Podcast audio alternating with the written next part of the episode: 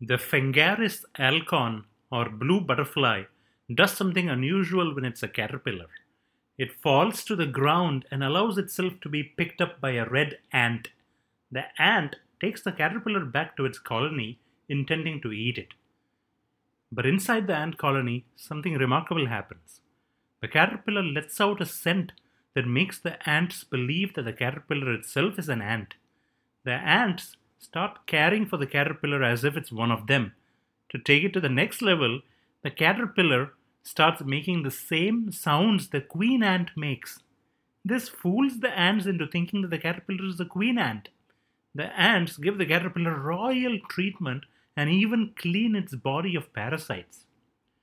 The caterpillar enjoys this life for a few months until it metamorphosizes into a butterfly.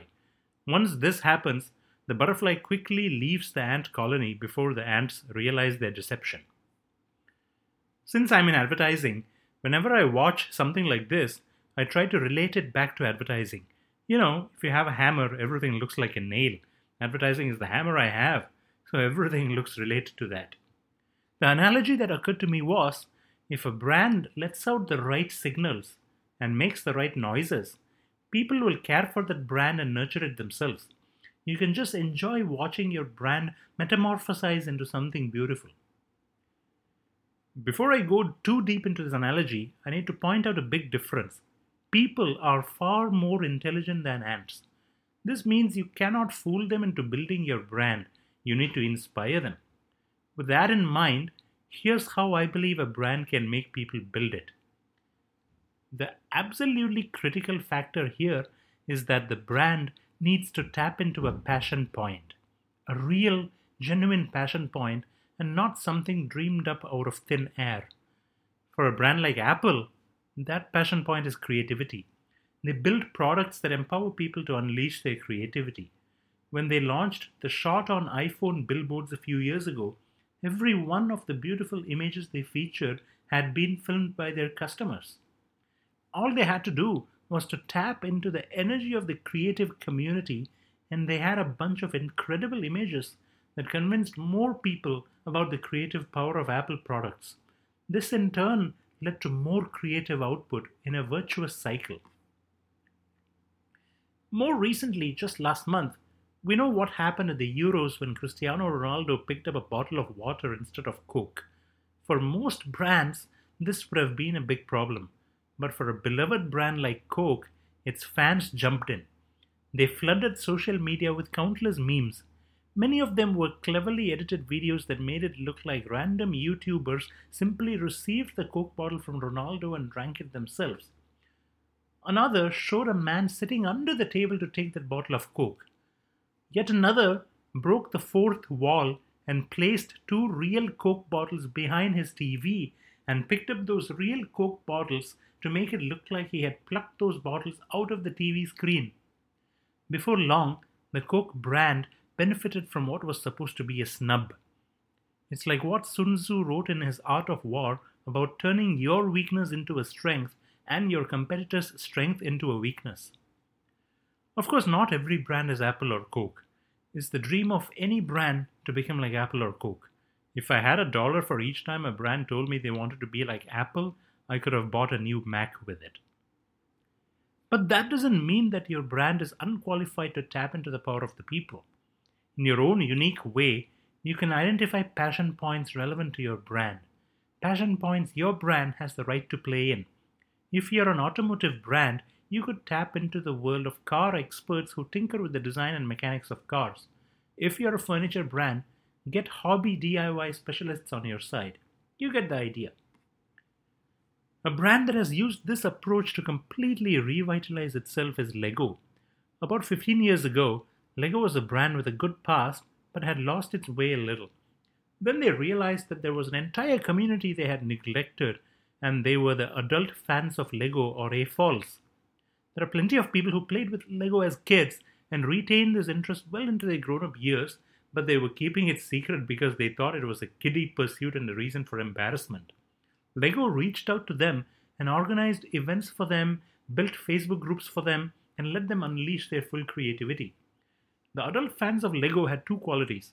Firstly, a childlike understanding of how to use Lego blocks to build stuff, and secondly, the well developed planning and organizational skills of an adult. With these two qualities, the adult fans of Lego built amazing stuff like cities, animals, houses, ships, planes, famous landmarks, architectural monuments, and so on. This didn't just inspire their fellow adult fans of Lego, but also Lego's primary audience, which is parents of young kids. They were all reminded of the creative power of Lego and the part it can play in the development of their kids. Like Apple, Lego is a brand that has an inherent right to play in the creativity space. All they had to do was identify this and tap into it. In fact, the only surprise was why it took them so long to tap into it. But sometimes it's just serendipitous. When Dove did their famous Dove Sketches social experiment in 2013, they knew it would be big, but I'm sure they didn't expect a parody video that said, Your balls are more beautiful than you think. In that video, men were asked to describe their testicles and then describe the testicles of other men. They all underestimated the beauty of their own testicles and were amazed to see how other men recognized that beauty. This just added to the virality of the original Dove Sketches campaign in a way that was completely not intended by the brand. But there's a danger in giving your consumer too much control. They sometimes take your brand in very negative directions, and it's hard to recover from that. A great example of this happened in 2017 when the Netflix show Rick and Morty partnered with McDonald's. There was an episode of Rick and Morty where the two main characters, Rick and Morty, travel back in time to 1998 when the original Mulan movie was released and Szechuan sauce was a limited time attraction at McDonald's. Rick starts craving for Szechuan sauce in the middle of the episode. When this happened, McDonald's spotted an opportunity. They brought back the limited edition Szechuan sauce and announced it to the whole world. The problem was they didn't have enough Szechuan sauce to fulfill the demand from eager fans. Soon there was a meltdown at McDonald's restaurants when toxic fans of the show threw tantrums when they were not able to get the sauce. One particularly hilarious video shows a fan climbing onto the McDonald's counter and standing there shouting down at the McDonald's staff. Before long, everyone from McDonald's to the makers of Rick and Morty just wanted to forget this fiasco. The McDonald's brand was too big and too powerful to take a beating as a result of this, but the Rick and Morty show suffered a dent to its image. It received a new image as a show that brings out the worst in its fans by making its fans identify with a self centered and entitled protagonist in Rick. In fact, this fiasco was why I skipped the most recent season of Rick and Morty when it came out on Netflix last year. The scary thing is, there isn't really much that Rick and Morty or McDonald's could have done to prevent this except maybe arm themselves with lots and lots of Szechuan sauce packets to begin with. But what if they had done that and no one was interested in the sauce? Hindsight is always 2020. But this is exactly the kind of unavoidable risk you run into when you give power to the people. A brand acknowledges this risk in order to seek the benefits of such a democratic approach. The greater the risk, the greater the reward. There's one more commitment a brand has to make when they give power to the people the commitment to go all the way with no half measures. You cannot say you're giving power to the people only to retake that power at the earliest sign of friction. The British Navy in 2016 told the citizens of the country that the citizens will decide the name of their next ship. People will have the power to suggest names and to vote for their favorite names. One particularly naughty citizen suggested the name Boaty McBoatface. Other citizens showed their own naughtiness by voting for this name, before long, the vast majority of votes were for Boaty McBoatface, with no other name anywhere in the running. The British Navy had two choices either actually give the ship the name of Boaty McBoatface or dial back on their promise that the people will decide the name of the ship. If they had taken the first option, it would have revitalized the image of the British bureaucracy by showing that they were willing to embrace the British sense of humor. But unfortunately, they took the second option and named the boat after Sir David Attenborough. No offense to the legendary man with the legendary voice, but this was the very definition of a broken promise. They told the public, You name our ship, and when they didn't like the name, they said, Sorry, we'll just name it ourselves. But there was a silver lining. A horse in Australia was named Horsey McHorseface. A firefighter truck in the UK was named Fiery McFireface. Clearly, the people's will could not be suppressed for long. People driven movements are bigger than marketing or brand building. The Me Too movement, the Ice Bucket Challenge, Black Lives Matter, political uprisings all over the world.